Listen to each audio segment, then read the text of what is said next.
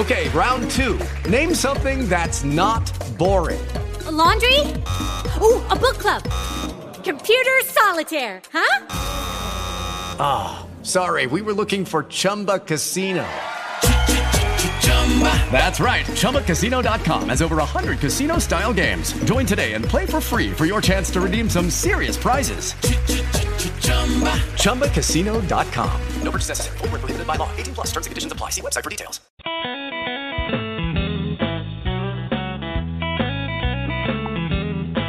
Welcome. Live from the Pat Conroy Literary Center, presenting Executive Director Jonathan Haupt in conversation with best-selling author, award-winning author, Laura Trentham.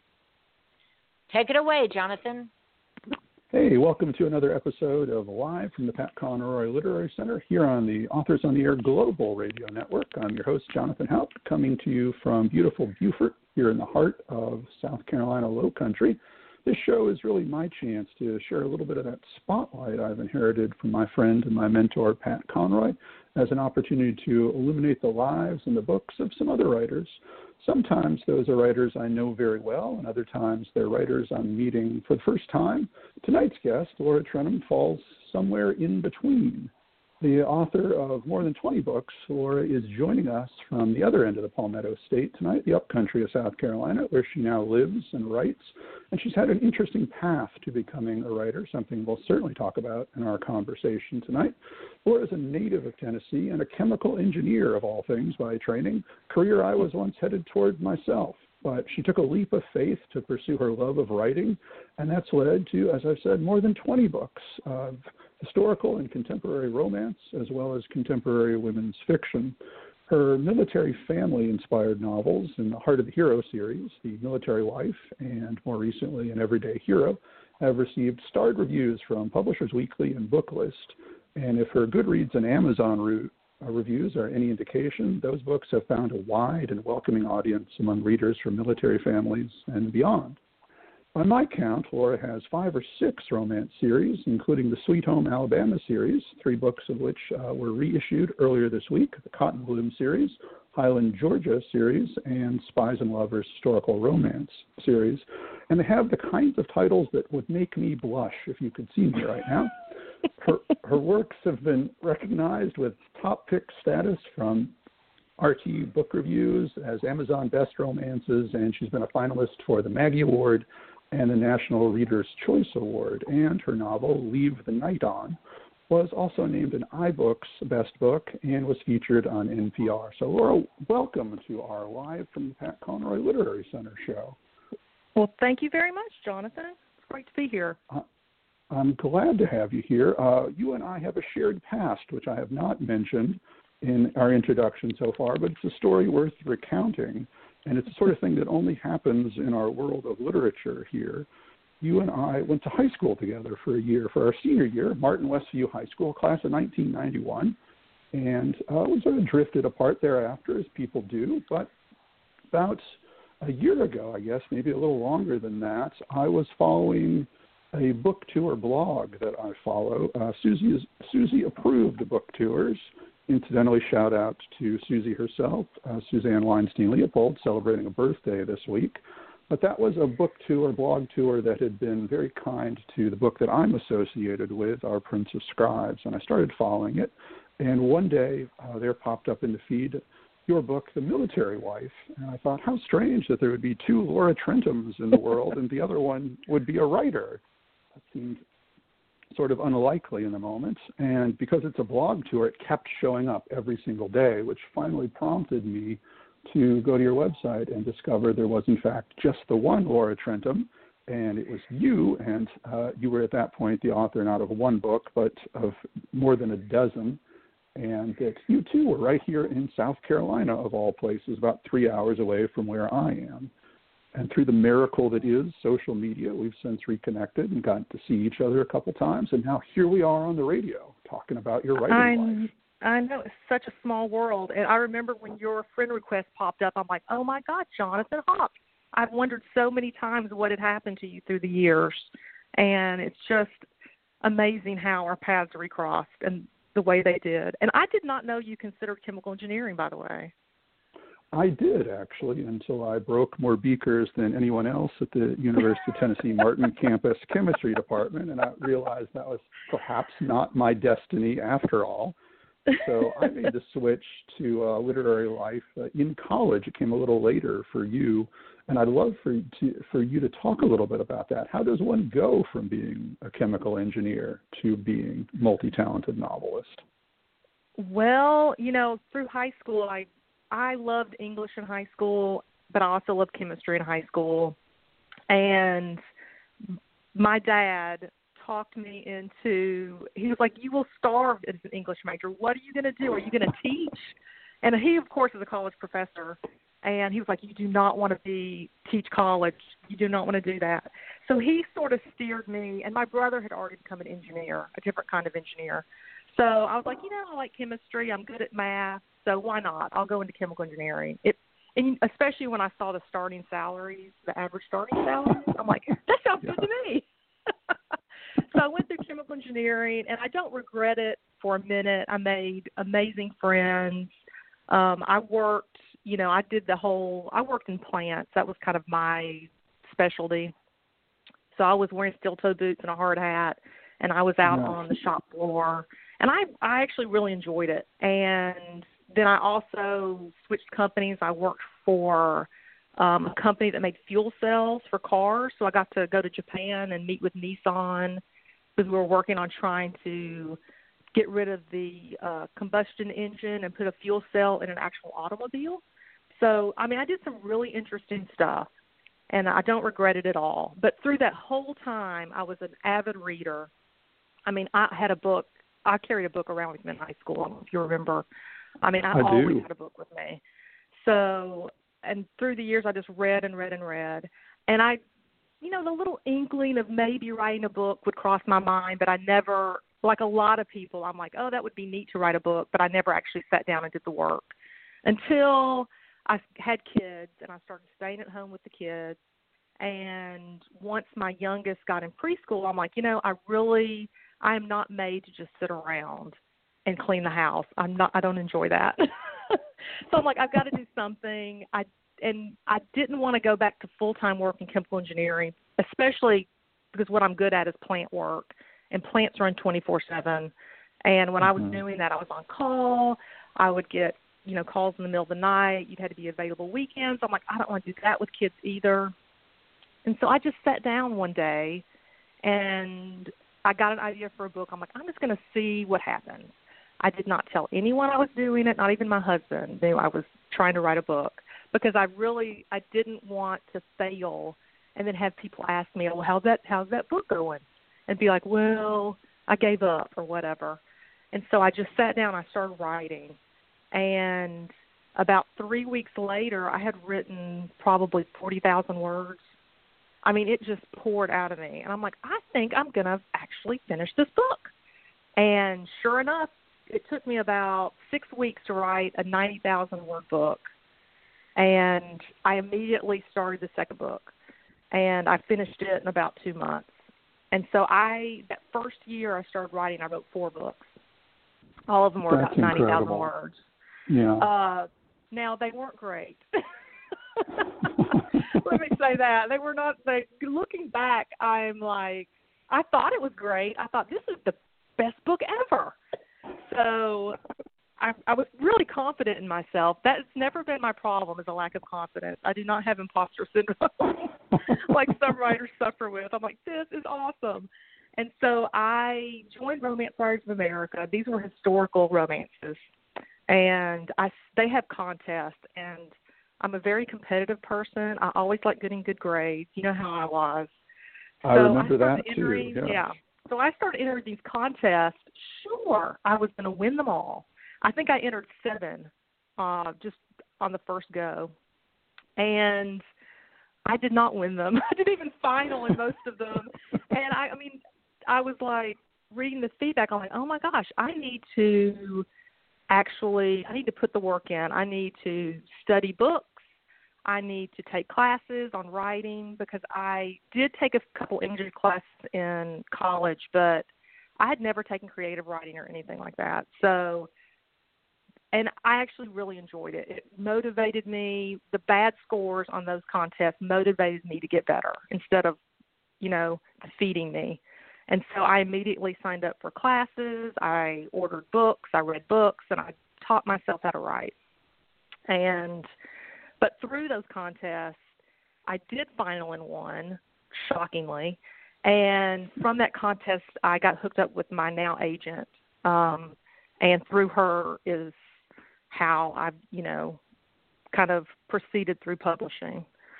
So mm-hmm. it's been quite a journey. What year was that? What year did you first connect with your agent? Uh, I started, let's see, 2014, 2014.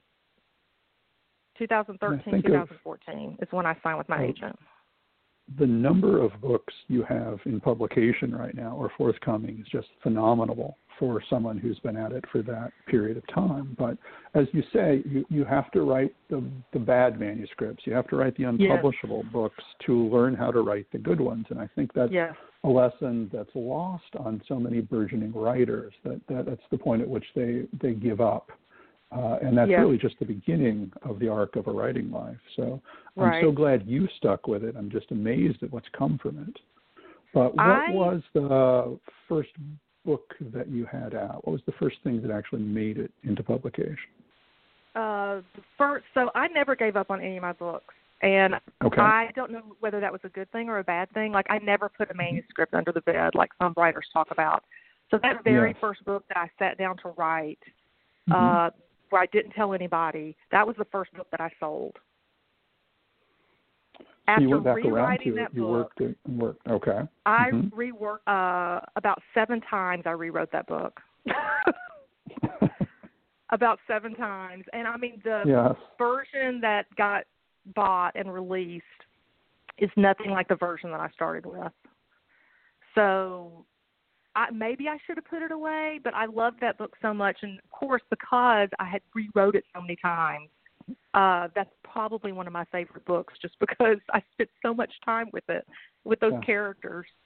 But uh, all four of the books that I wrote that first year, uh, I'm actually rewriting the fourth one right now, uh, and it's going to get released as well. So all four, uh, the first three have already been released, and the fourth one will be released next year. But you know, okay. I'm rewriting what I did now that first year. Yep. And mm-hmm. it's almost taking me longer to rewrite it than if I just started from scratch. That's how much my writing has changed since that time. I so, think that's so often the real work of writing is the rewriting. It's it's the, yes. the rebuilding and the reconstruction of it. And if yes. you love the characters and if you love the story, then it's worth the time to put back in. So Yes. I really and love it. You, you've done that. You've stuck it out with those first manuscripts. Well, and that's my favorite part, to be honest. The drafting is a chore for me. Um, mm. To me, that is the hardest part of writing is that first draft. The magic, the fun to me happens when I'm editing it. Um, when stuff starts to fit together better and you come up with these great lines and that's what I like is the editing part of it anyway. The drafting part is much more difficult for me, and I know so it's mm-hmm. totally opposite for other writers. That's what makes writing so interesting is because every writer approaches it in a different way, and there's no, there's not necessarily a wrong way to do it. No, there isn't. There seem to be an infinite number of right ways to do it, and yes, every writer exactly. has to find her or his own. And it sounds like you've definitely found yours. So since you feel yes. so strongly about about that first book, let's actually mention it by title. What was the the first one that you had out? And it's called An Indecent Invitation. Is that the one that makes you blush? it does, yes. And uh, that is part of the Spies and Lovers series. It's a historical romance because that's what I grew up reading is historical romance. And I actually did not have any inkling that I would write contemporary romance or contemporary women's fiction until I signed with my agent and she was like, Well send me some book ideas. Uh while I try to sell this series, she was like, Let's start another you start another series, send me some book ideas. And so I sent her four historical and one contemporary. and she was like, you know, contemporary is really hot right now, so why don't you try to write a contemporary book? And that's how I started the Sweet Home Alabama series. And that series is the series that I sold to St. Martin's Press um, very soon after I sold the, my historical series. My historical series was on submission for uh, 10 months, I think. And so while it was on submission, I actually wrote an entire other manuscript, and my agent took it on submission, and I ended up selling five books in like three months. That's incredible. That that so, is, that certainly makes you an outlier among folks who are trying out there. That's a pretty remarkable track record out of the gate, I would say. Um, and it also I mean, sounds like you have a very supportive agent too. I do. It's Kevan Lyon. I should mention her. She's awesome. Uh, she's she's a really good person just to bounce ideas off of. And she also is very encouraging, even though she doesn't get paid for any of my indie pubbing. She's still mm-hmm. very supportive of that, and sh- her agency uh, is working on selling like foreign rights and, and things like that for my indie pub stuff. So she's great. I love her. So, how many of your series do you consider active right now? Book series to which you're you're adding new manuscripts, adding new books. Um, I am probably going to add to my Sweet Home Alabama series since I have rights back, and I'm indie pubbing okay. it. I'm mm-hmm. I'm hopeful to add to my Cotton Bloom series. There's six books in that series. I get emails all the time with like, "Are you going to write such and such story? Uh, when is such and such going to get their book?" So I'm hopeful to add to that series. It will not be through St. Martin's. It would be on my own. Uh, the Highland, Georgia series is complete. The third book on it's coming out in September, and it's I will not continue that series mainly because it's about it's really hard to come up with the reasons for somebody from Scotland to be in Georgia. I came up with three reasons for three books, and now I'm done with that. the boxes have all been checked now. Yes, and so and I'm continuing my historical series, and then the Heart of a Hero series is complete with just two books, unfortunately. But I am writing. Actually, I'm working on a proposal right now for my agent for another women's fiction it'll be more along the lines of maybe like a Southern Gothic. So I'm excited about oh, it. Very nice, something to look forward to. Absolutely. Yes, and I'm it'll be the first about... time I've written in first person. I've never done that, so I'm giving that a shot. Excellent. Well, that there'd be a learning curve for that too, but yeah. I think writers need that. We need to keep challenging ourselves with exactly different subject matter, different genres, different points of view. So I think that's wonderful that you're doing that. I'm really curious about what it is like for a writer with multiple active series, some contemporary, some historical, to be living in all of those worlds at the same time in your imagination. Do you feel like those are, are worlds and characters and places that you're carrying around with you and they're just you're just waiting for one plot or one character to rise to the surface, or is it more deliberate than that? Uh, for me, that is.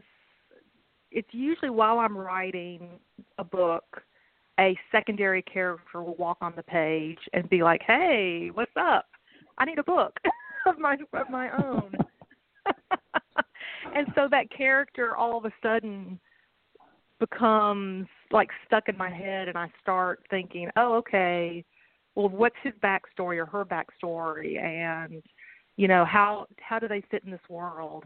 And w- usually, while I'm writing a story, the next story just sort of organically develops. I actually mm. wish that I was a better planner and I could, because I know authors and I'm jealous of them that plan out a whole series arc and they know how many books and they know, you know, what each the characters in each book and how the overarching plot is going to go for the series. And unfortunately, you would think coming from an analytical place like I do that that would be right up my alley. But I bought a book before I start writing. I usually jump in. I have no idea what's going to happen. I sometimes don't even know how the book is going to end until I get closer to the middle of writing the book. So I do no pre-plotting whatsoever. I do no Mm, character mhm. studies. I just jump in and start writing the first scene, and I get to know the characters just through the writing. And they surprise me sometimes. That's why I like doing it that way. I have literally gasped when I've been writing because something has come out. I'm like, I didn't even know that about her. Uh, when you're really in the flow, things just come out of your subconscious. So personally, I love writing in different series. I love writing different time periods because I get tired of writing contemporaries and I'm like, man, I just want to I want to jump back in time and I want to work on the historical. So I just do that. And, or man, I'm really tired of doing research on the historical and then I can jump in, into a southern contemporary where you know, I'm writing about what I know and it really requires very little research. So Mm-hmm. I mean, I love going back and forth. I do not have a problem doing that at all. The uh, the novelist Patti Callahan Henry describes her writing process very similar to to what you said. She said she writes because she wants to know what's going to happen next, and I Mhm. think uh, she she would certainly agree with you that characters kind of take charge at a certain point and, and plot their own course, and you discover things about them you, you never could have planned, and never should have planned, but it grows organically out of the story once it has a momentum entirely of its own. You, you mentioned research, and I want to circle back around to that too, because you also said that you had started out writing historical romance because that is what you have been reading. Uh, what Yes. what writers were you drawn to early on? What were you? Um, I was reading. I mean, I started. I picked up. My mom was an avid romance reader, and she. We would hit the used bookstores um, around, you know, where we grew up, and mom, my mom would just get bags full of these, his, like historical and Harlequins and all this stuff, and she'd keep them under her bed. And I would like go in there and I'd take one, take my room and read it but I mean, I started reading. I started with Harlequins like in middle school, but then I graduated to like the bigger Judith McNaught and Kathleen Woodiwiss, and I love Lisa Kleypas. She was a little bit later. Mm. Mm-hmm. Um, Sabrina Jeffries. I mean, there's just so many wonderful historical romance writers, and so um, I got right before I started writing. I got into this I don't know if you, this ever happens to you, but I got into a reading binge where I was reading a book a day or more. I would go to the library and just get a ton of books, and I would just. They weren't all romances. I was reading YA. I was reading just straight up fiction, but I was just in this complete reading zone where I was reading a book a day while the kids were at school instead of cleaning the house, which I didn't enjoy. So I just read and read and read, and I was reading. I read some really great books, and I read some really not great books, and that's when it really was like, you know, this book wasn't great. It got published by a you know a big five publisher. I could do better than that, and that's really what prompted me to start writing. Mm-hmm. But I mean, I read everything. I read everything. As you should, as we all should. An immersive Yes. reading experience is is important, I think. And, and I do uh, very much what you describe. I do binge reading. I go for long periods where I, I don't read anything, and then Yes. when I do read, I'm not a trained speed reader, but I somehow have that pacing anywhere where I, if I'm Mhm. really into it, I can read 100 to 120 pages an hour, so two pages Yeah. a minute, and and retain it, retain the whole thing, uh, which is Mhm. a remarkable skill to have. So I, I do it exactly as you described, with armloads of books, hours and Yes. hours a day, week after week, and then I take a break and I don't do it again for a while. Yeah, I'm the same way. And actually, Mhm. I found, unfortunately, after I started writing, um, I read more critically now. And so it's sometimes not as an enjoyable experience if the book is not as well written as I would like. Like, I guess I see errors now when years ago I would not have noticed stuff. So I that's when I know it's an excellent book is when I am not paying attention to sentence structure and- or you know stuff like that. That stuff doesn't bother me. I know the story has completely transported me. So I Well, become a much pickier reader now. I think that goes back to what you said about the joy for you of rewriting, of having that editorial critical eye now with your own work. It's hard to switch that off when you're looking at other people's works too. Yes. When I was in publishing, I remember going to uh, publishing conferences and going out to dinner with copy editors, and you know they can't switch it off. So they would they would receive the menu from the server and then they would mark it up and hand it back with corrections on the menu because you just you can't turn that mm. off sometimes when it's hardwired. Oh yeah, you can't turn it off. Yes. But it does it does sort of become you know weirdly empowering to see that not ideal books, that bad books, let's be honest about mm-hmm. it, get into publication too. That yes. That, you know that door can be opened. You can go through it because other people have, whether they've mm-hmm. all uniformly deserved it or not. And that's too a lesson that I think burgeoning writers really need to take to heart that that not every book is a perfect book, not every writer is a perfect writer, and yet these books are out there and they have meaning in the world. You yes. mentioned uh, one other thing I wanted to circle back to, and that was uh, your mom's reading habits. And I've seen your mom yes. recently because you brought her to the uh, the talk I gave yeah. uh, at the library near you. So I got to see her for the first time since I was 18, which was a really special day for me. Yes. But uh, you said she would buy books by the bagload, and I have I have seen that so many times with romance readers that it's an insatiable mm-hmm. appetite that they need to follow multiple authors because no one writer can produce as many books as they are capable of reading at a time. Yes. Uh, and if you go to book festivals, as I do so often, you will see dedicated readers of literary fiction by one or two or three or four, and you'll see mm-hmm. romance writers by 12 or 20, and just and and with absolute certainty they're going to read every single one of them. It's a yeah. really dedicated audience. It is. So what have your experiences been like with your readers? What do you you hear from folks? You mentioned already that they've gotten invested with characters and are waiting for books to come out specifically about those characters, and I've seen that even in your Goodreads reviews. I mean, many of which also make me blush, by the way. But you have a, a very loyal following out there, and I'm curious about what your interactions with those folks have been. Um, I have a great interaction with my readers. Uh, I do have a private reader group that people can join. I give away ARCs there, and um, well, I'll ask them about covers. They're usually the super readers, super romance readers. And you're right. I mean, they are avid readers, and I could never write fast enough to appease them. But that's the great thing about the whole the burst of indie publishing. And romance writers really have led that revolution. Uh, they're the savviest of marketers, the savviest of writers.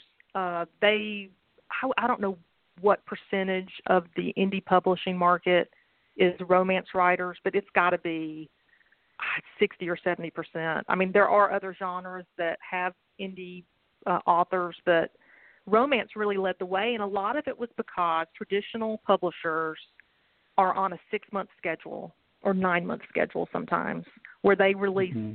you know, one book every six months in your series. Whereas with indie publishing and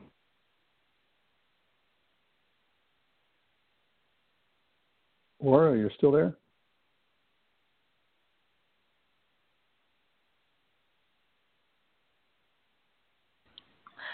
Hey, Laura, are you still there? Are you with us? Well, so it seems Laura has dropped uh, from the show. I don't know if she's had a weather event or an internet event. I hope that she'll call back in. We'll try to go ahead and get her on. Let's see if I can call her and find out what's going on. Interesting conversation, Jonathan. Thank you. Absolutely. Hold just one. Hold just one second. Um, uh, you know, I'm I'm I'm I'm so happy to hear that she has gone indie because that's really really important. Hi, you reached Lauren Lunsford. I'm unable to Oops. answer your call right now. If you will leave well, a message, nope, I'll be happy she's, to return the call. She's not not Thanks, there. Okay. So I'm not really sure what. At the happened. tone, please um, record your message. When you finish recording, is. you may hang up or press 1 for more options. To leave Hi, a callback Laura. number, Are press you okay? 5. Are you okay, I, Laura? My call, my call just Yes, my call just your dropped call your reason. call just dropped. That's okay. I was saying that I was so impressed that you decided to go ahead and indie publish as so many other romance writers have. Um, it's impressive because you have a wonderful following, but I think now in the time of COVID, isn't it maybe the time to go ahead and indie publish when you have an established following? And I'll turn it back over to you, Jonathan. Are you guys there?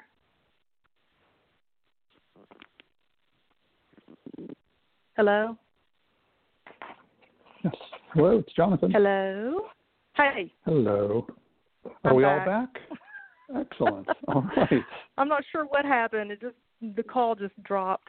Um, so Pam was asking me about indie publishing in the time of COVID, which Yes.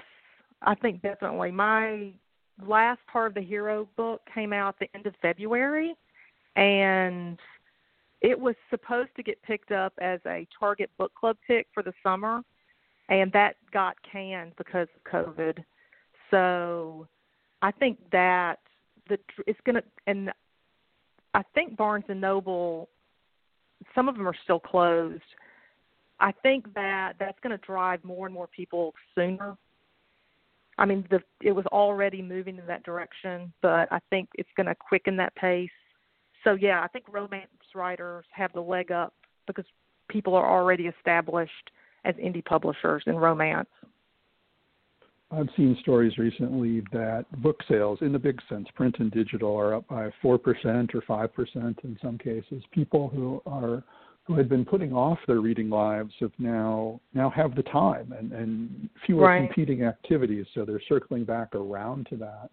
And even with so many stores closed or with limited access, in the case of a lot of my indie bookseller friends, people are still finding their way to books and they're finding their way back Right. to reading, which is, which is always wonderful when that happens. And I think things like this, things that are, are digital, like this show, that have a reach, of becoming more and more important because the, the world of the in-person book tour is is on hold, if not gone, and the world has Right. changed quite a bit.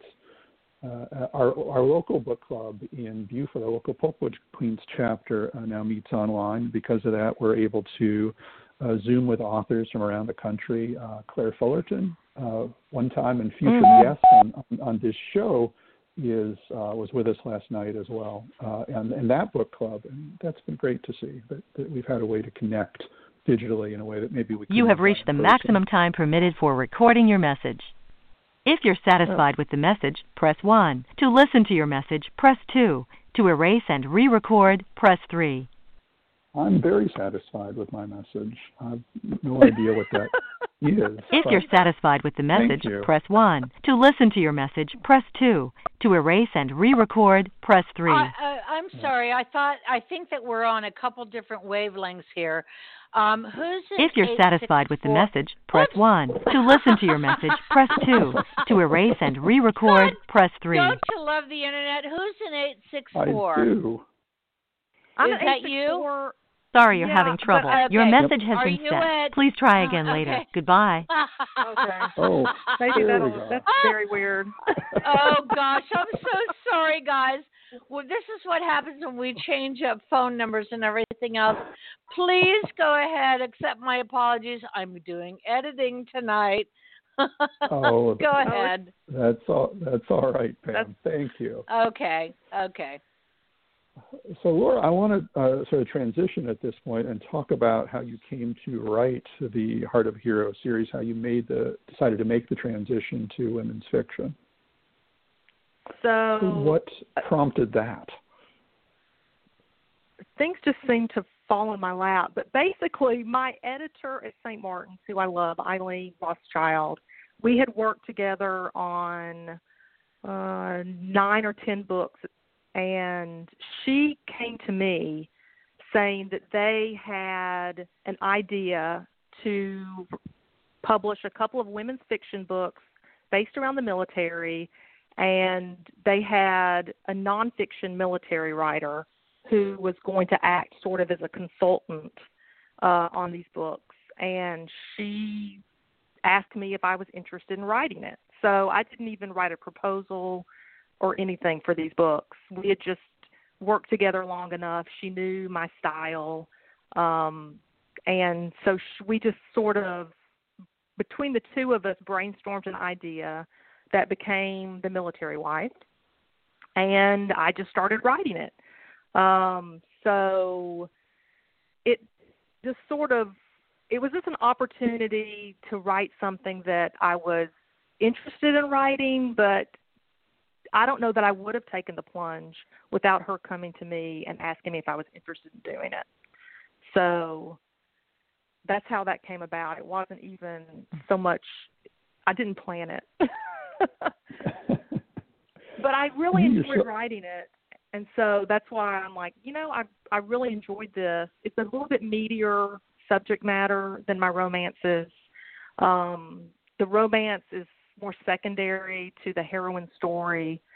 So, you know, I, I really enjoyed it, and so I'm going to continue writing women's fiction as well. Both of the books in the series, Military Wife and An Everyday Hero, I thought were fantastic, and, and they delve deeply and really authentically into some big topics: PTSD and survivors' guilt, and you know this whole notion about um, how one grieves and loses and honors part of your life that you can never have back and right. yet still life life goes on. There is in in life as in novels you know the plot continues. New characters are introduced and, and decisions have to be made in response to that. So mm-hmm. i really enjoyed both of the books but i'm curious to hear about about the research. You are not a military wife and yet you write about it very authentically. How did you how did you research that novel in particular? Well my best friend is a military wife she's married to a recently retired army colonel and uh we met in college before they ever even started dating. And so i've seen her the character was not based on her but some of her struggles. She was also a chemical engineer and when she got married she moved around from base to base she found it very difficult to make friends. She found it very difficult to find a job, even though she was a chemical engineer. And so I did incorporate that into the book. Um, there's a subplot about the women starting up a business to give these women on base, you know, something besides just following their husbands around. Um, so I think that's really difficult for military wives, and I actually have heard from several wives, uh, military wives, since then, talking about that. And so, really, it's just based on her experiences talking to me, and then some of her.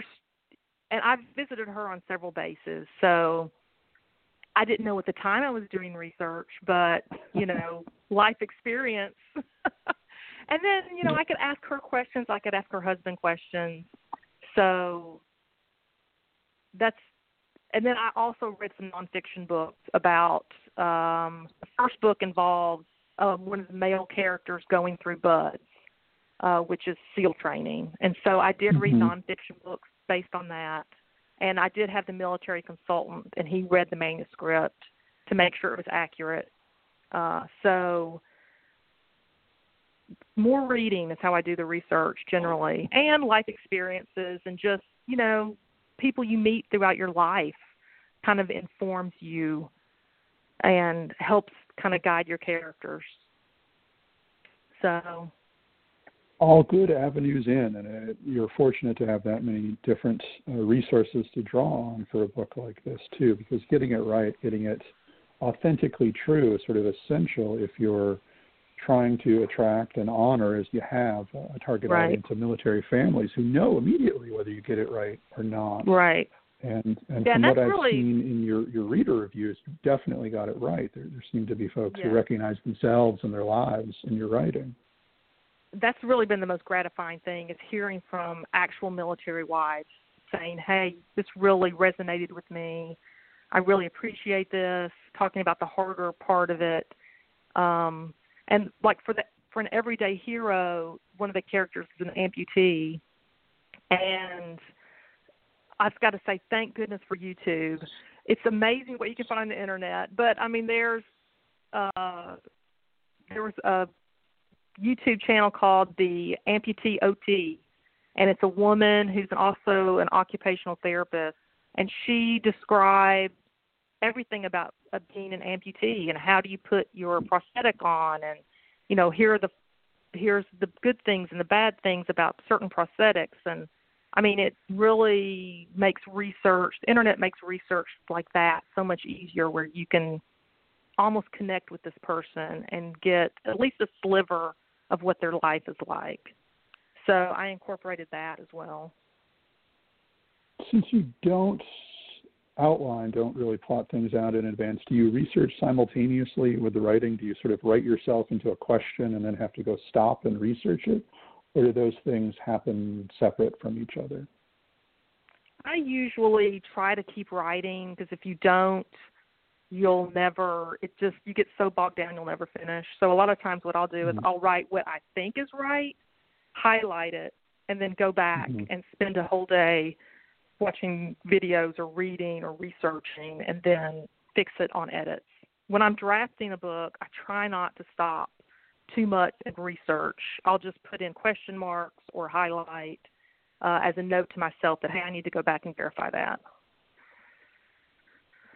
Let's talk a little bit about the characters and the plot of a, of a military life and then also an everyday hero because I, I want to give our listeners a chance to really get to know the story a bit too. So in the military wife, we've got a war widow, Harper Lee Wilcox, whose husband, as you say, is a, a Navy SEAL killed in action, and she's got a young son, Ben, who has never had a chance to, to know his father other than through stories. And uh, we add into that story uh, Noah's best friend, also a Navy SEAL, who's who's been injured, wounded in action, uh, Bennett Caldwell, the man for whom Harper's uh, son Ben is named. Um, talk a little bit about where these characters uh, came from. Where did the characters come from? yeah. Um, did they appear full form on the page, or did you have this did you have this scenario in mind as, as you started to write this book that this this would be about a war widow with a son who has not known his father and and sort of so, grow it from there yeah so my editor and i she's the one she suggested a war widow um and and she also is the one that that suggested going from present to past uh, which I had never mm-hmm. done that before. I know that's very popular with quite a few women's fiction and literary books. So she suggested that, and but the meat of the characters, I and the settings and that sort of thing, I came up with. Um, my thing, I guess, is Southern set books. So I knew it wanted to be. I knew I wanted to set it in the South, and I had been up to Nag's Head for vacation a few years ago, um, and it's and it's close to the the Navy base, so that's where I set it. Um, so it's it's so hard to answer where the characters come from because they sort of kind of walk through the door, and then I get to mm-hmm. know them on the page. So mm-hmm. I usually come up with the first the first chapter and like I said, I really don't plot it so much. I knew the basic characters, War Widow and Seal Best Friend, and from there, um, and then we also discussed her having a best friend, and that's a sort of a secondary storyline with some PSD, TD um, overtones, uh, because I think that's something that a lot of military families face. When your husband comes home alive, still, and not even physically injured, but emotionally injured with head injuries and concussions and stuff like that, which we know can lead to a lot of you know mental illness kind of kind of things that mm-hmm. need therapy. And these guys, being around some military guys, you know, they don't want to admit any sort of weakness, or they don't want to admit when they need help. So that was a secondary mm-hmm. storyline in, in the military life in, in both books, we have characters who've come home from combat missing pieces, either either literally or figuratively. We have, as you say, uh, amputee Emmett Lawson in an everyday hero, but um, even in a military life, where we have characters who are, are missing pieces of themselves or trying to, to fill in gaps in their lives, and I think that's what makes such a compelling story in, in both novels. It makes such compelling characters too. This idea that something is absent, and it, it's mm-hmm. it's there's a void that needs to be filled in some way. Something is gone that can't really ever be replaced, but there's a need for for a continuation nonetheless. Yes. There's there's got to be an acceptance there and got to have the find the ability to move forward somehow. Whether that's through therapy, whether it's through, you know, a best friend, whether it's through starting a new uh, business, something that gives you a child. In the case of the military wife, you know, she's pregnant when her husband dies, but she has to mm. move on because she's having this child. And so she's got to be there for that child. That was uh, actually the case with Pat Conroy's first wife, Barbara, too, also a war widow and also pregnant with uh, her second child, not her first uh, when her husband Wes died in combat. Uh, so, you know, it, oh, was wow. a story that that resonated with me in a couple of ways too, and that was true of an everyday hero too. I was really drawn to these characters. Uh, we've got uh, Greer Hadley, who's sort of uh, come home with her uh, tail between her legs, failing to launch a music career in Nashville and gets herself into a little bit of trouble. We won't give too much away in that regard, but has to do some community service, which brings her into the life of, of two other people. One she's never met before, a young girl, a sort of precocious teenager, Ali Martinez, and they get to use uh, songwriting. Writing is healing, a subject that's very dear to me, something that we do quite a bit of at the Conroy Center. And this makes for a really yes. compelling story. But she's also reconnected with a high school classmate, which seems outlandish to me. I'm sure that never actually happens in life. But uh, these two people who knew each other in high school have a reconnection too, and that's our, our, our amputee character, Emmett Lawson. And I found myself as I was reading about reading through an everyday hero, thinking of a book that in many ways, or a book series I should say, that seems completely disconnected, The Witcher. I'm not sure if you've read those or oh, seen yeah. uh, the TV series. I, but the sort of whole yes. Go ahead. The, the no, I have. I've listened to Audible. oh yes. The plot hinges on the idea that people linked by destiny will always find each other, and that seems to mm-hmm. be what brings these three characters together Is a sort of you know, hard scrabble, a family unit of a sort. So, did this one sort of unfold organically as well, or did you have the idea that uh, of these three characters and sort of rolling out the plot to then see what happens when they're brought into each other's lives? Uh, I actually pitched a completely different book to my editor, and she said it was going to be too dark. So she's like, "See what else you can come up with." And so that's when I I thought of the everyday hero and that first scene where she gets in a little bit of trouble uh came to me while I was listening to a song by Pink, who I absolutely love, who's also got a bit of a rebellious spirit. Um so I just this is probably my favorite heroine that I've ever written just because she is so imperfect yet really tries to do the right thing. Like she really wants to do the right thing, and I just love her so much. Uh, the teenager, I drew on experiences. I have a 16 year old son, and he can be quite precocious as well. So I had a lot of fun writing her and her kind of snark, teenage snark when it comes to dealing with adults.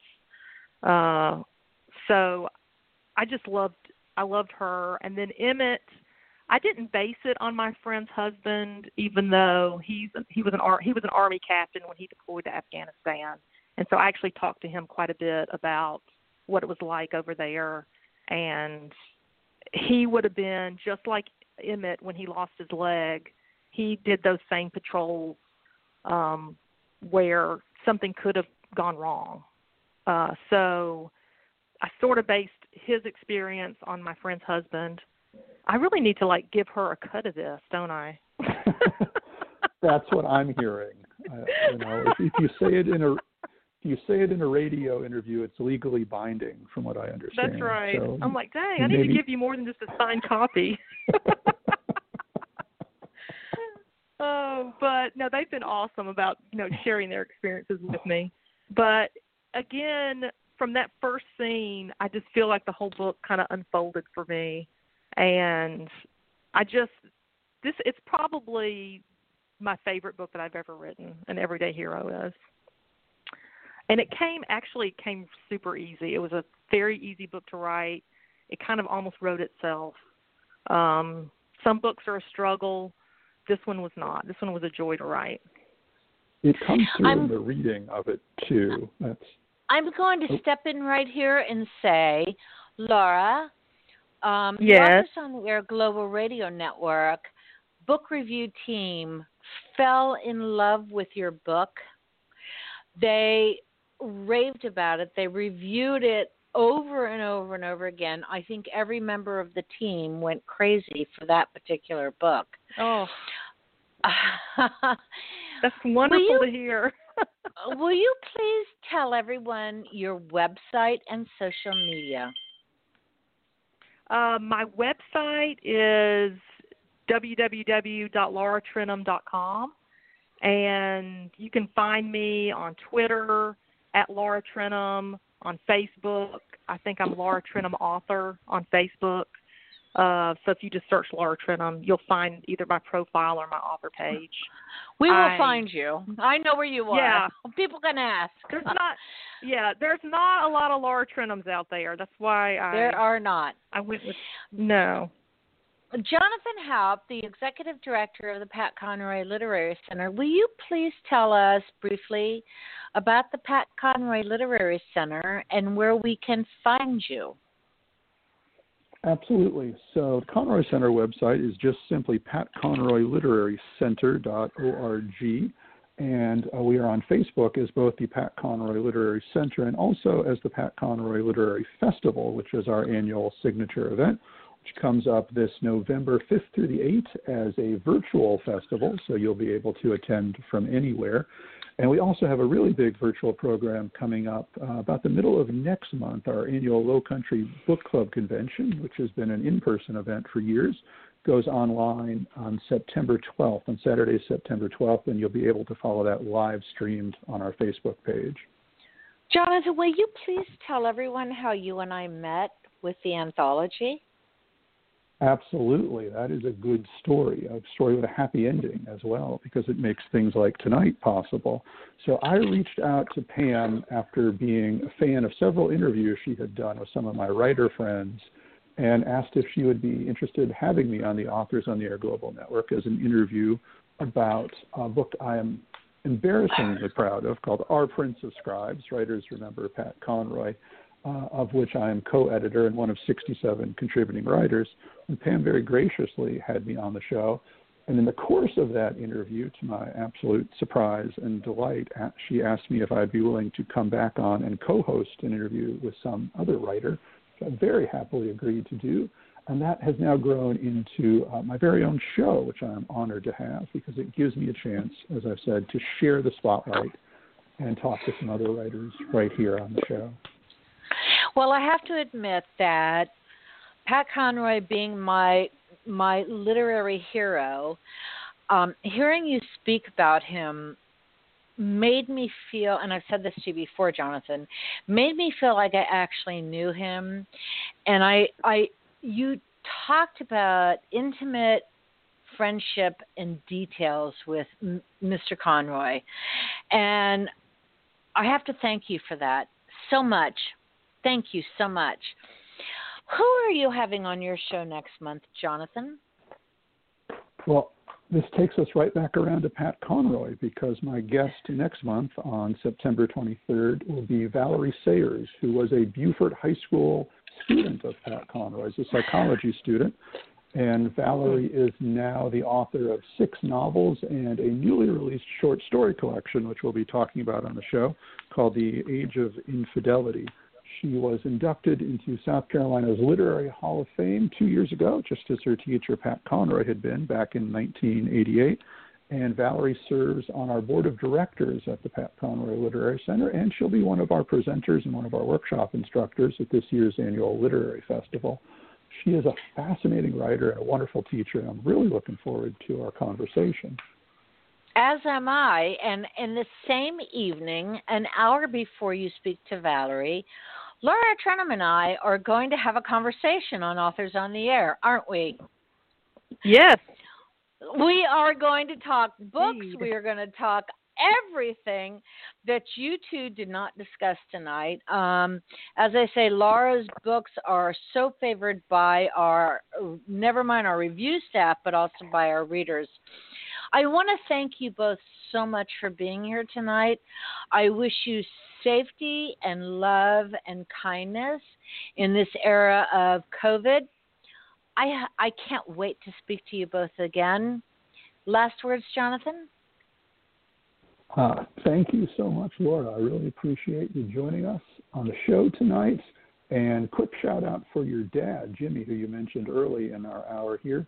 He's actually the reason that my wife is a microbiologist. You know, she took his class, and he was a wonderful mentor and teacher to her, and it has made her career path possible. So, so grateful to your family, not just to you, but to your family for the way in which you have touched our lives. Well, I just love the fact that we reconnected after all these years, and there I, you go. I definitely, yes, it's wonderful how books brings us all together. They do indeed. Live from the Pat Conroy Literary Center, Jonathan Haupt and Laura Trentham. Thank you for listening, everybody, and thank you, Mom and Dad. We'll see you later.